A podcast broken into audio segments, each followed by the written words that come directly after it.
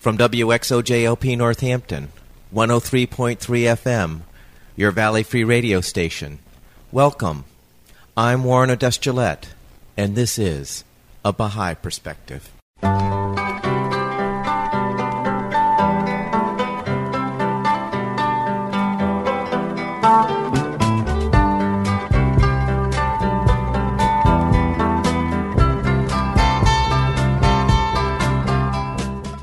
Baha'i Perspective is a radio program that presents interviews of ordinary people who choose the Baha'i faith as a way of life.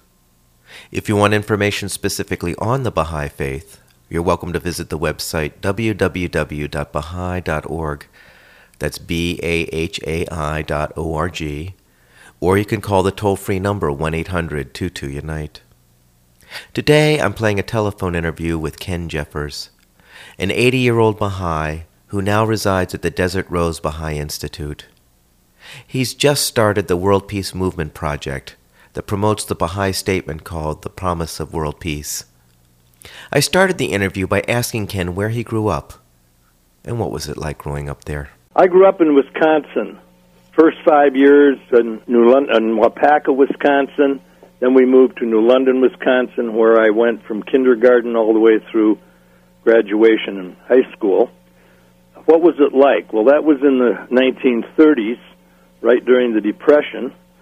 So I suppose it was like for my family the way it was for most families. We did, never had any money.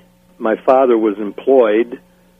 He had a good job. He was a printer, but part of the problem was he didn't get a check for four years in the mid 30s so you just live on uh, oh they called them due bills then. I guess you'd call almost like barter now where he would work and get have to take a couple of dollars from this store and a couple of dollars from the shoe store and so on.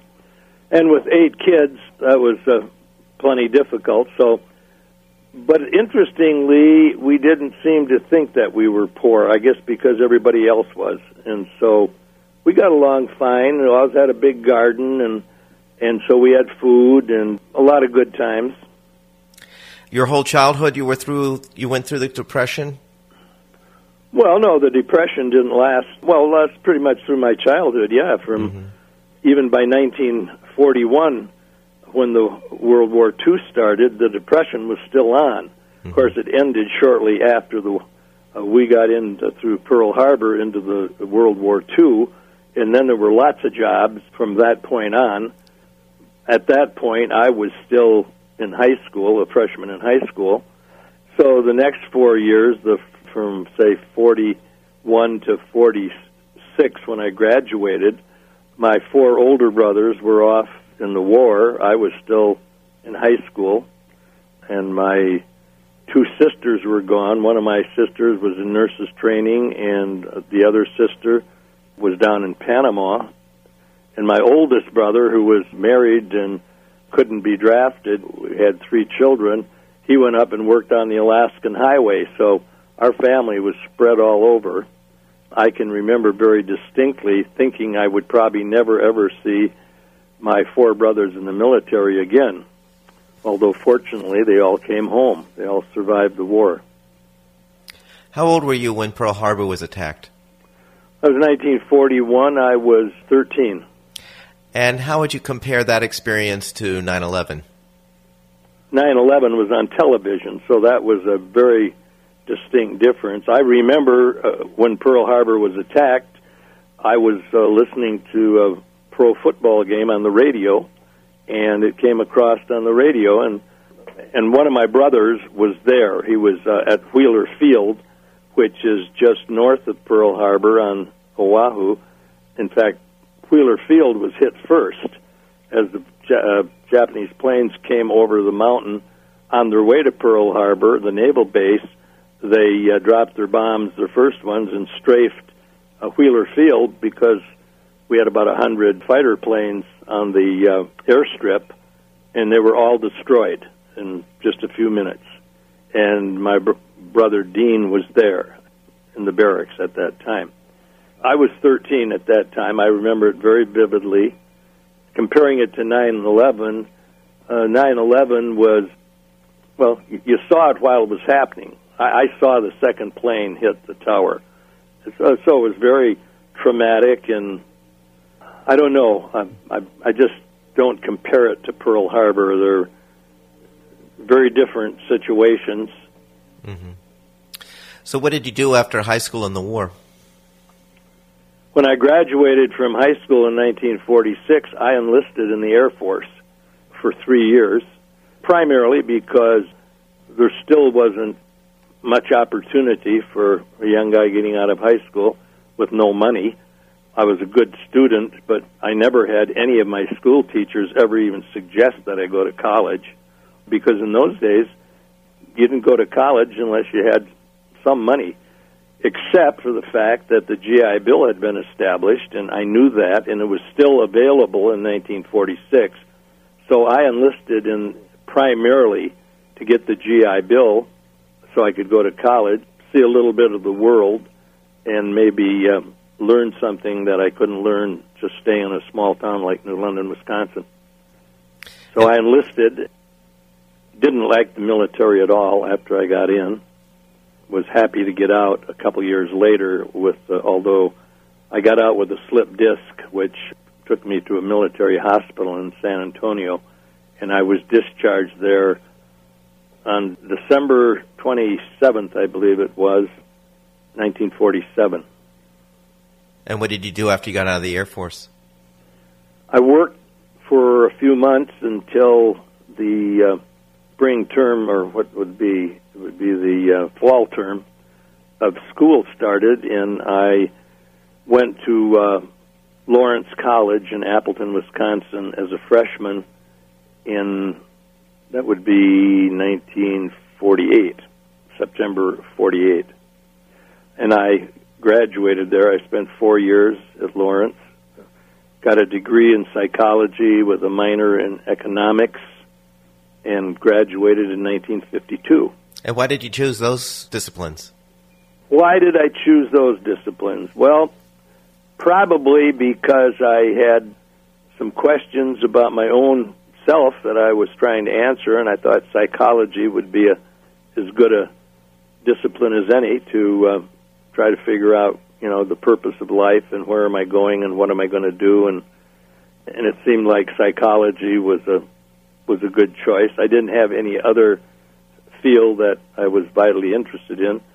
Although after I took an anthropology course at Lawrence, I if they had had a major in anthropology, I probably would have switched, but they didn't have a major. I could have pursued the hard sciences. I was pretty good in in math and biology and the hard sciences, but I, I chose, I guess, what I would call the softer sciences of psychology and economics. Didn't have any real compelling reasons, uh, to be honest with you, at the time. And what did you do after college? Got my first job as a salesperson with uh, Yellow Pages, telephone directory advertising, a company called the L.M. Berry and Company out of Dayton, Ohio. And I worked in Indiana, Illinois, and Wisconsin as a uh, salesperson. Turned out to be very successful at it. It was something I found out I could do very well and within uh, 15 months, I was promoted to division manager of the company out in uh, Kansas City. They called it the Western Division. It was nine states, really Midwestern, but it was the westernmost part of the company, so they called it the Western Division. And I was there for seven years as the division manager. I might point out in the time probably one of the significant things that's worth saying about the earlier days. When I was a freshman, sophomore in high school, age 15 or 16, I began to wonder why all the killing was going on in the world, in the war, why Catholic Italians were killing Catholic Americans and Protestant Americans were killing Protestant Germans. And I thought, where is religion in this equation? seems to be missing. So, since there was nobody hardly left in the town to talk about it, I went to the library and read all the books I could get on religion, thinking I might find some answers. The upshot of it was I threw religion out the window and became a atheist. In fact, very anti-religious from that point on. in my life, all the way through the military and the college and beyond. What was your parents' disposition toward religion? My parents? Mm-hmm. I grew up as a member of the Methodist Church. I sang in the choir, went to Sunday school, attended youth gatherings. So it wasn't that I didn't participate, I did. And my mother went to church on whenever she could. She was raising eight kids. But she would go to church fairly regularly and take me as a child. My father didn't do too much of church going although he was a very bright man as a printer and linotype operator, he was a what I would call a wordsmith. He really liked words and was always teaching me new words, but he wasn't too much for religion. So, what was your mom's reaction to you throwing religion out the window? Well, she didn't like it. She thought I was being headstrong and that someday I would understand. She used to say that. Since Kenny boy, someday you'll understand. And of course, I thought, well, my mother uh, and father both had only fifth grade educations, and so I kind of didn't think they knew too much about what I was thinking anyway. I respected them both, particularly my mother, who was really quite a saintly person. I mean, she was so kind and good. Everybody in the whole town loved her just she was just that kind of a person. Anyway, r- religion was out of the picture for me from about the time I was 16 until later on. And after I left the company that I was working with, the L.M. Berry and Company, after seven years, I decided to leave them because, well, there were several things. They had done some things that uh, they had made some promises they didn't keep, and of course, at that age, I thought I could I could go any place and get as good a job and or a better one. And so I left Kansas City and moved to Minnesota, Rochester, Minnesota. That was November of 1959. It wasn't long after I got to Minnesota that I met a person who was a Baha'i.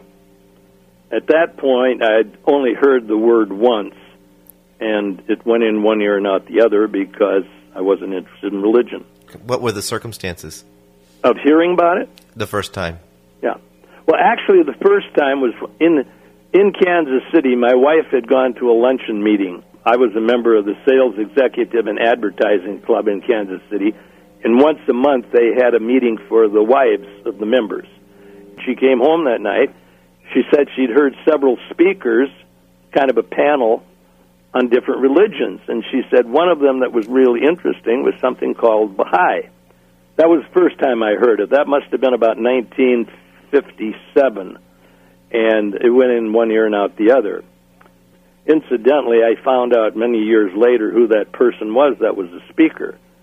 It was Margaret Ruhe, the wife of Dr. David Ruhe, who served on the Universal House of Justice. In any event, to move along af- after I moved to Minnesota. It wasn't long after I got there that I met this Baha'i. Well, the circumstances were this. I was going to a chiropractor for my slip disc that I had picked up in the military that was the cause of my discharge. I'd asked the chiropractor, I said, do you, do you have any patients that are interested in organic gardening? Because I was interested in that, and I now that I was not traveling, I wanted to uh, start doing some organic gardening. He had another patient by the name of Vern Tuttle who was interested in that, who was a manager out at IBM.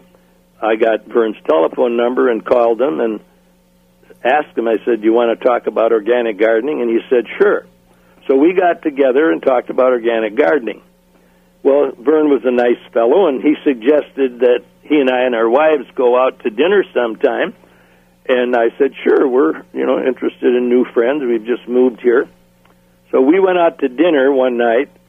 When we came back from the dinner, my wife said, did you know that the Tuttles are Baha'is? Well, Vern hadn't said anything to me, but his wife, Anita, had mentioned to my wife, Jeannie, that they're Baha'is. Well, that was the second time I heard the word, and I still I knew it was something to do with religion, but I had no idea what it was about, and frankly wasn't interested. Your wife was interested? Not greatly, but she just mentioned it. She didn't, but she didn't pick up on it and say, you know, let's find out about it or something. So it was shortly after that, maybe a few days, that my slip disc really slipped, and I was zapped down on the floor for three weeks. I couldn't, couldn't get up to walk for three weeks. I had to crawl every place. And during this time, the chiro- my chiropractor was coming out to uh, treat me three times a week. Well, apparently he must have mentioned it to Tuttle because Tuttle gave me a phone call, said he was sorry I was on the floor. Would I like something to read?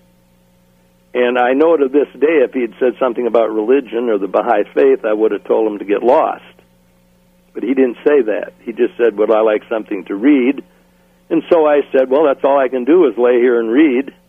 Yeah, bring something over. So he didn't say what it would be about. He came over, and I'm not exaggerating, he brought a stack of books and booklets at least two feet high. I had no idea what they were about.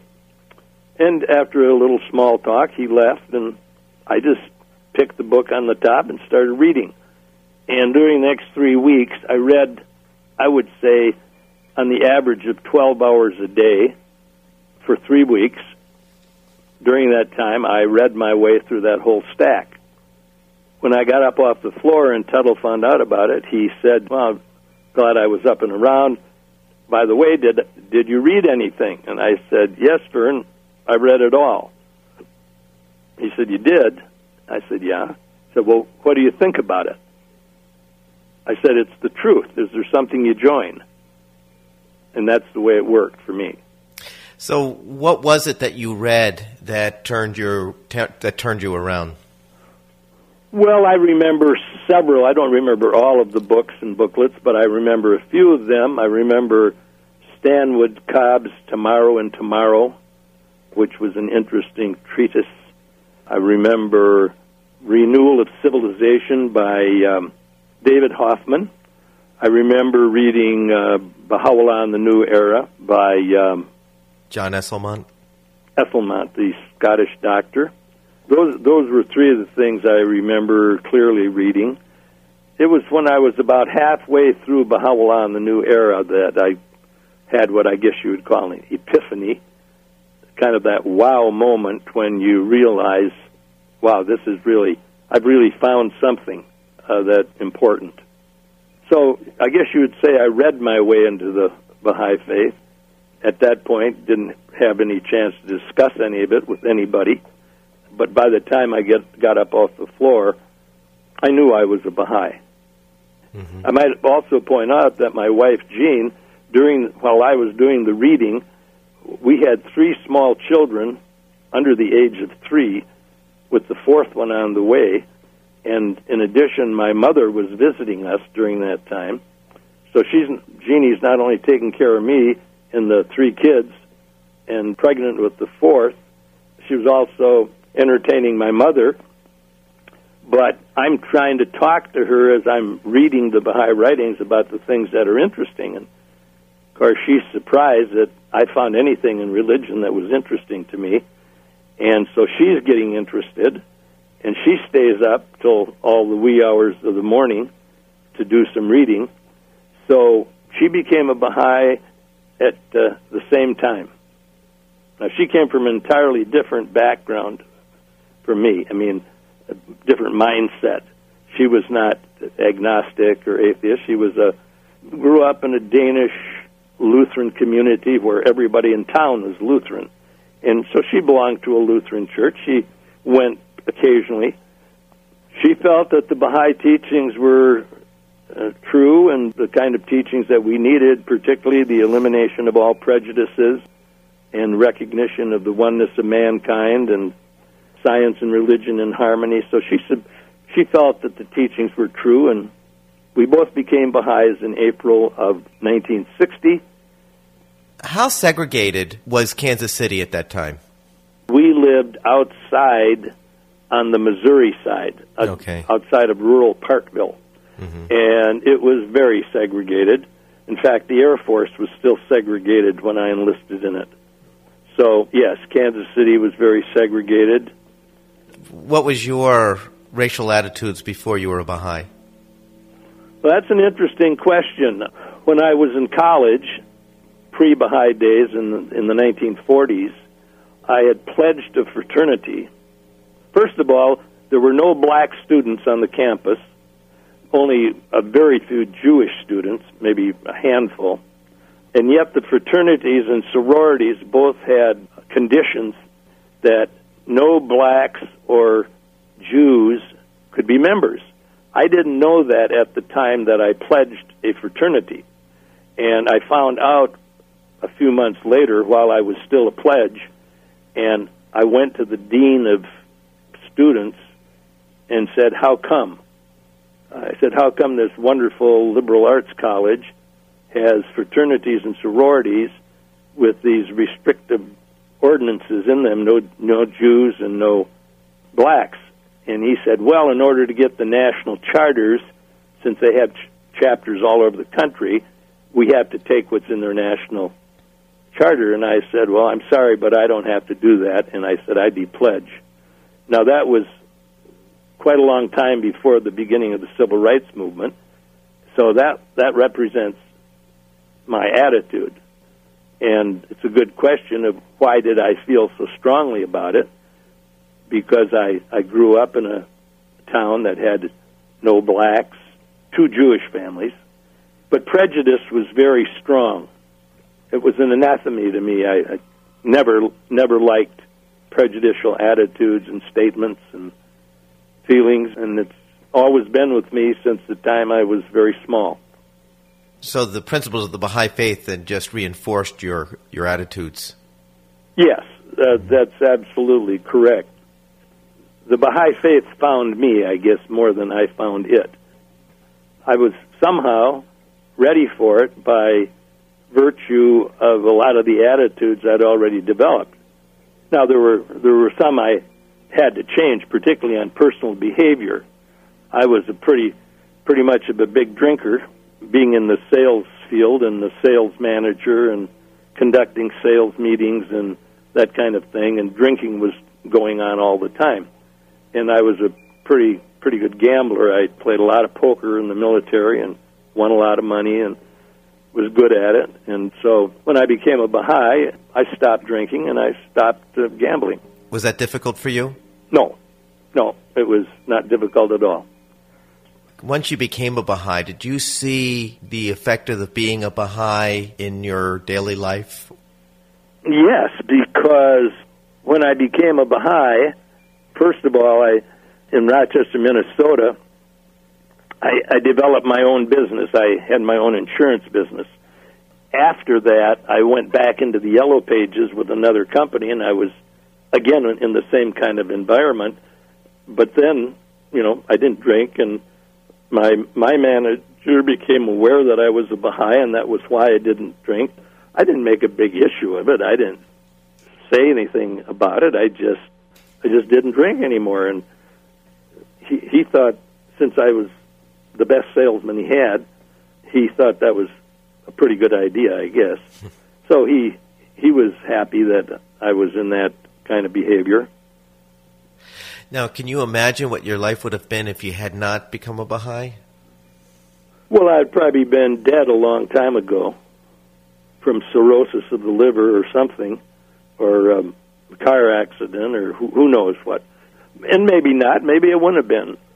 It definitely would have been different in what I spent my time, time that I wasn't working at, because after I became a Baha'i in Rochester, Minnesota, well, for one thing, I immediately began teaching, trying to figure out how to put some intelligent presentations together and what the faith was about, and sharing it with other people. So that started right away. In fact, my wife Jeannie and I we had firesides every every Friday night for 26 years, and then I traveled around and did firesides elsewhere and did some teaching circuits and so on for the National Teaching Committee. And I traveled up to Canada, Saskatchewan, and Alberta in 1962 and spent seven weeks on the Indian reservations. After I got back from that, then I'd go up north in Minnesota up to Red Lake among the Native Americans, and so there was a lot of that. I wouldn't have been doing anything like that if I hadn't become a Baha'i. So that definitely changed what I was doing. When I was also in Minnesota, in Rochester, I got involved with the United Nations Association because I felt uh, I knew what the teaching said about our that we should support the United Nations. So I became a member of that. In the second year, I was president of the association, and we were able to have Mrs. Eleanor Roosevelt as our speaker for UN Day that year. So that was quite an achievement when you consider what a remarkable woman she was, that she would come to our small town and be our speaker. I'm going to ask you an off the wall question here. You mentioned that you are interested in organic farming.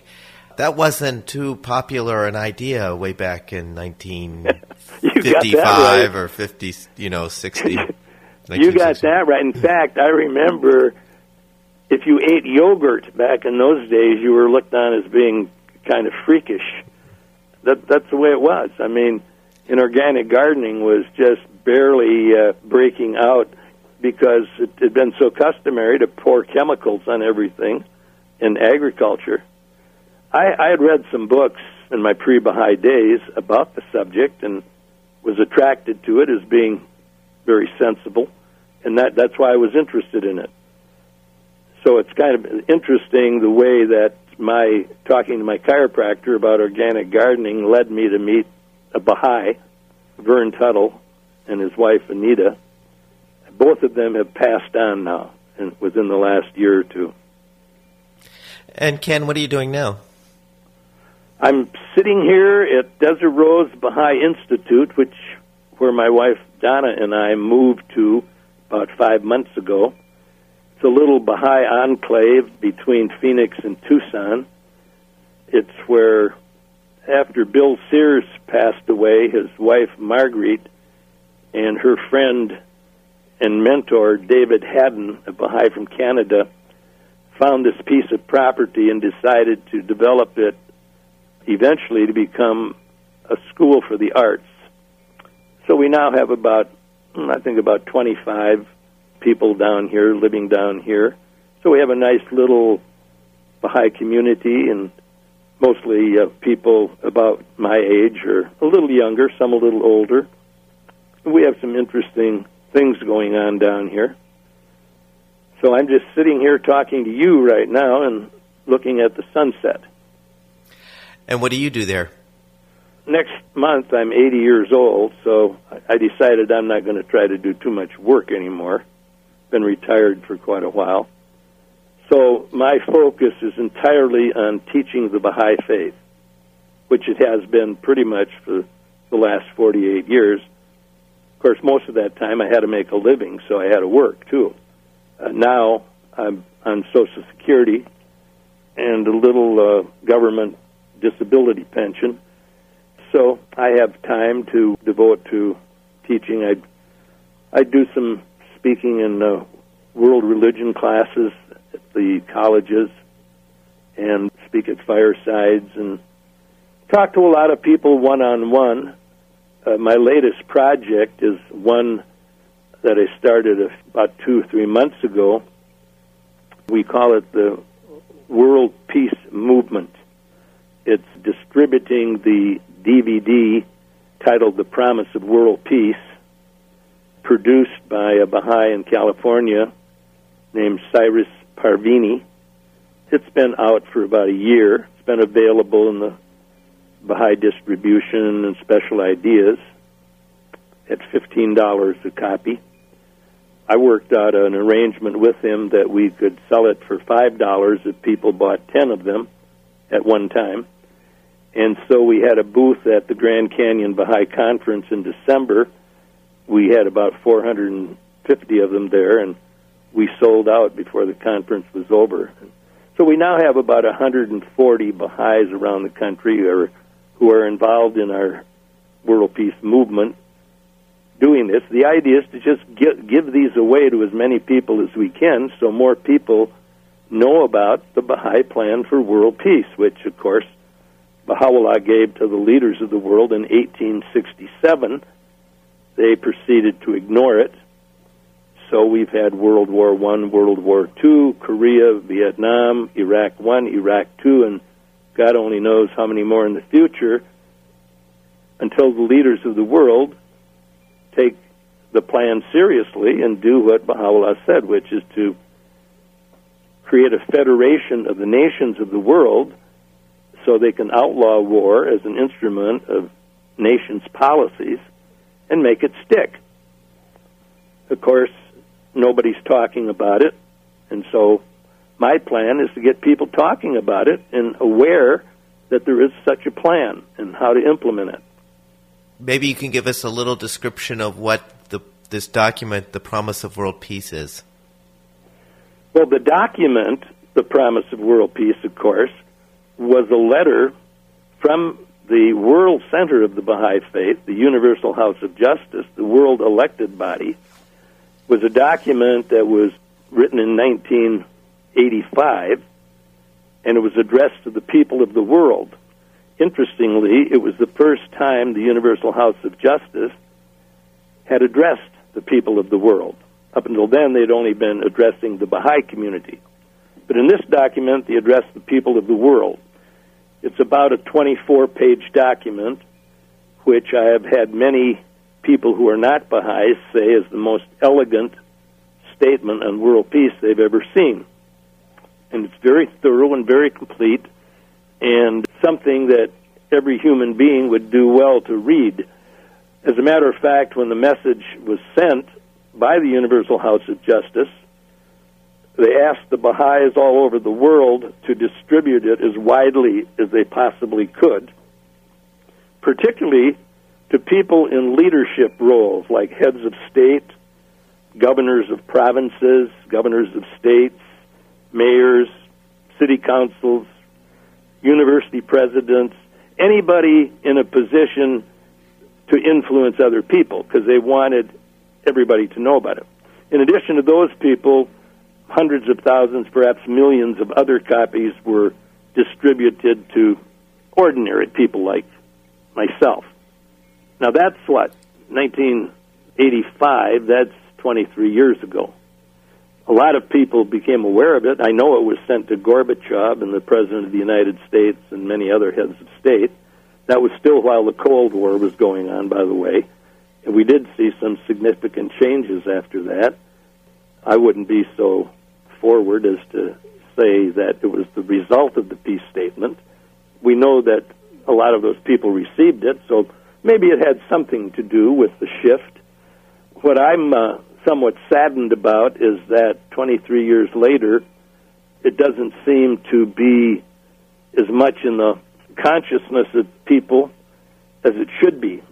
I don't see any political leaders talking about the idea of a federated world system of governance to protect the human race from itself, which is essentially the idea that Baha'u'llah laid out. That's called the lesser peace when that happens, when, when that becomes a reality. And it's a lesser peace because it's based on politics, political action, and it's based on fear fear that we're going to destroy ourselves. And so that's a weak foundation for world peace, but it can at least eliminate war as an instrument of nations' policies and buy the human race some time to continue to evolve and develop. And hopefully, as that time goes on, more and more people will become aware of who Baha'u'llah is, what he brings to the human race, because when the human race is attracted to Baha'u'llah's teachings and they and it becomes the point of unity for the human race, that will then move us toward what Baha'u'llah called the most great peace. And that's a peace that's based on unity and love, not fear and politics. So it's a, it's a two stage evolution toward world peace the lesser peace and the most great peace.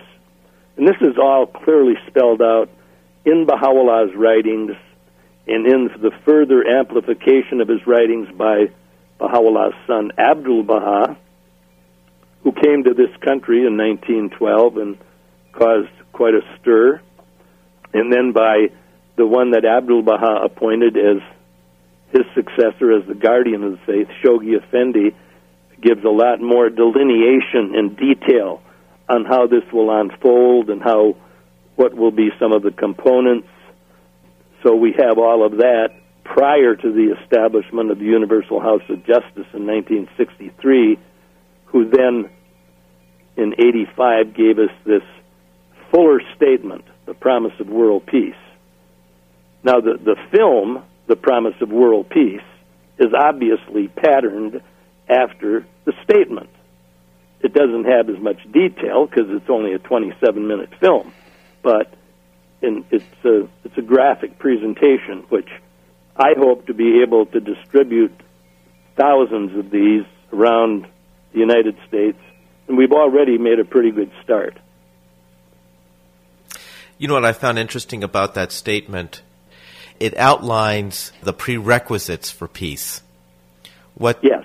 it in a very succinct way, sort of in a bulletized list almost of what has to happen in order for there to be world peace.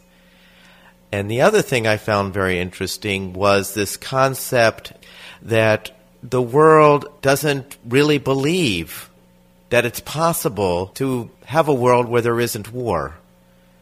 And that Well, of course they don't believe it's possible because one, they haven't seen it, and two, all the people that they listen to, like their own religious leaders, their political leaders, even their educational leaders, don't think it's possible.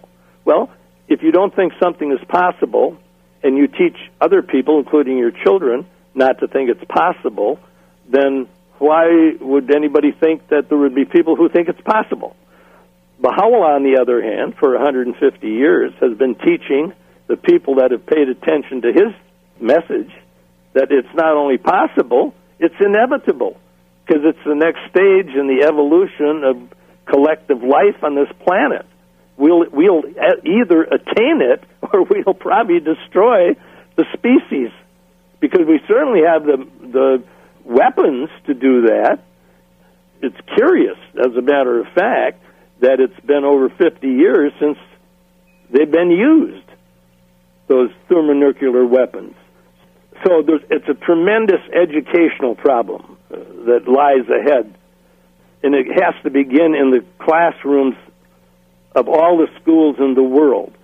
We have to begin to educate children to realize they're not only citizens of their town or their village or their city or their state or their country. They're, they're citizens of all those things, but in addition, they are citizens of the world, of the earth. And that they have to get into their mentality so that we develop a consciousness of, one, protecting this earth that we live on, and that we create social and political institutions that can protect us from ourselves. That's what it's about. There's a lot of people that realize that this would be a good idea. In fact, most people you talk to, even the ones that say, well, I don't think it's possible, but it'd be a wonderful thing if it could be possible, I just don't think it's possible. Not many will then follow it up and say, well, give me the particulars, give me the specifics. What kind of steps can we take to get to that goal? Well, one of the first steps we can take is begin to educate our children all over the world that they're citizens of the world. And what do you do as a citizen? Well, you practice good citizenship. And we have citizenship classes for for nations and states. We just don't have any citizenship classes for world citizenship. It's a concept that Baha'u'llah clearly articulates in statements like the earth is one country and mankind its citizens. That's a direct quotation. Uh, glory not in that you love your country, rather glory in that you love mankind. Those are direct quotations from the writings of Baha'u'llah 160 years ago. It's been around for a, quite a while. It's taking a long time to make it penetrate the consciousness of a lot of people, but that's because unbridled national sovereignty has made governments more interested in propagandizing their citizens than educating them. That has to change. And who's going to change it? Well, Baha'u'llah told us that too.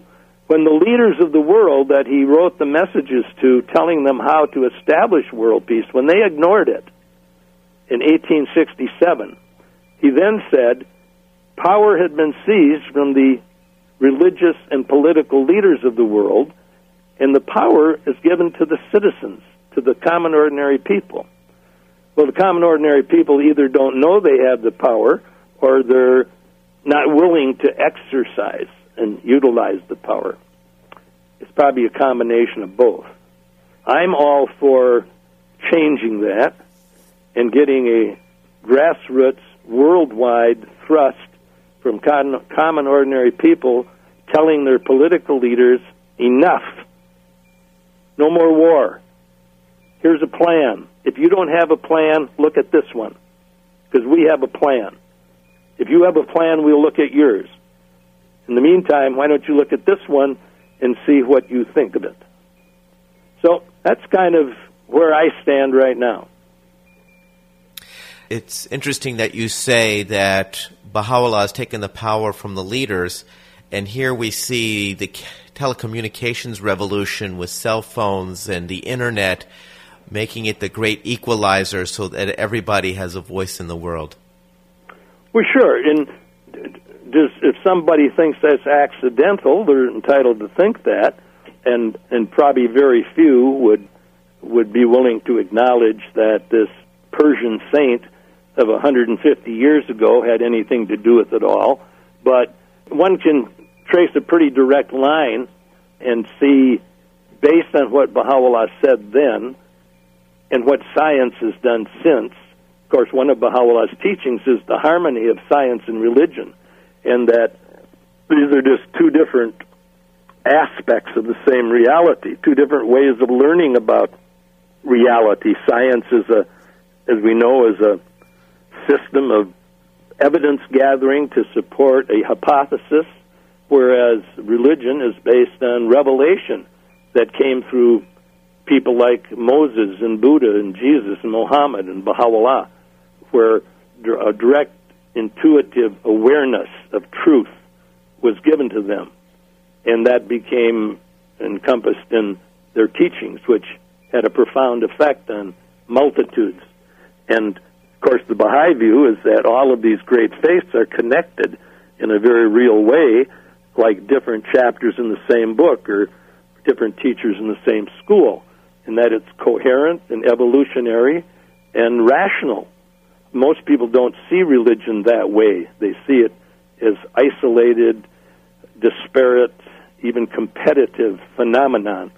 And so we've had centuries of hostility and war in the name of religion because people have failed to understand the unifying principles.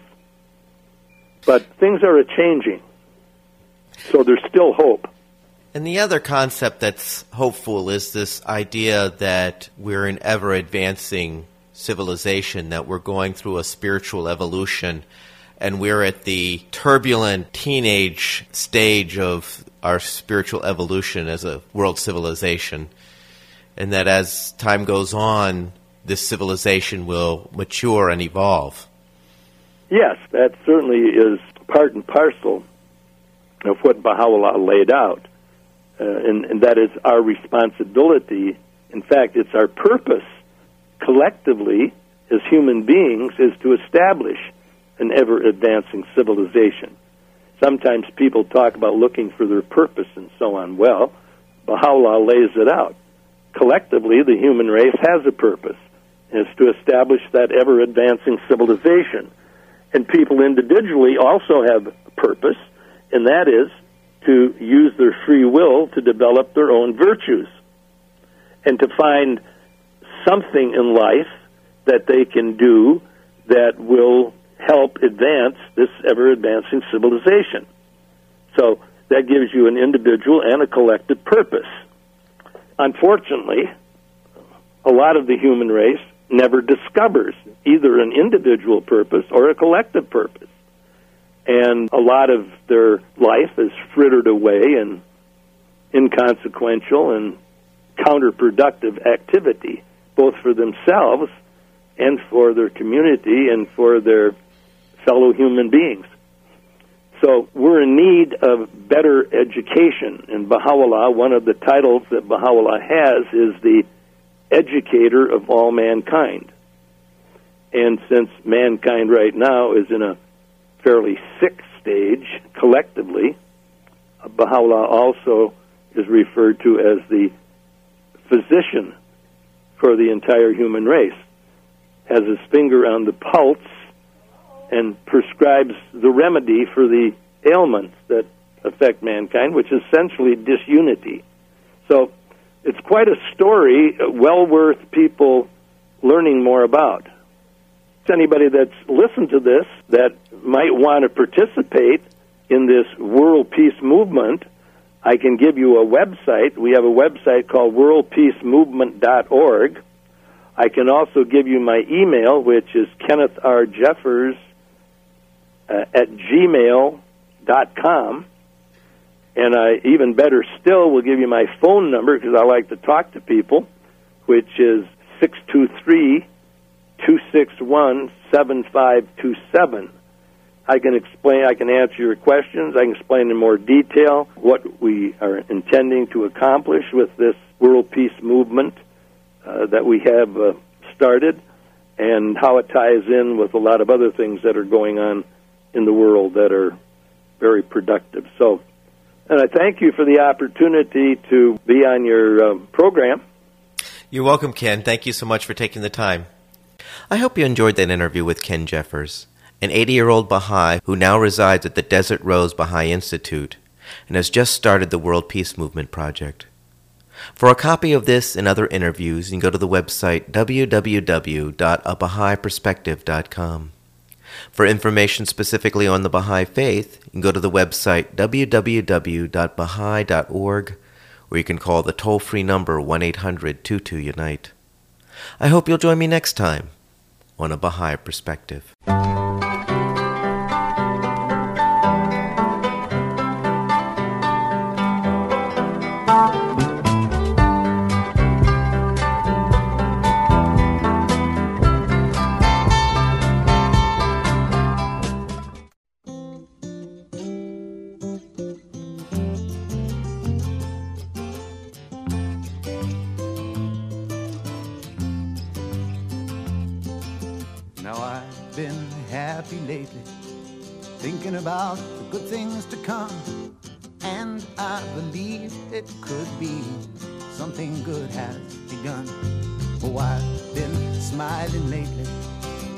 It is.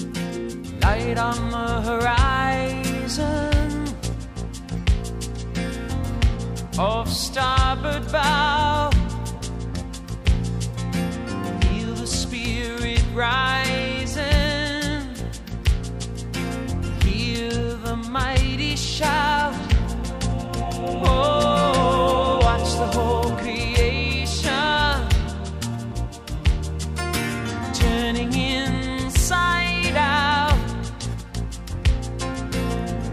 He's making his will made known. Time for peace is now. Leaders at the table talking about an end.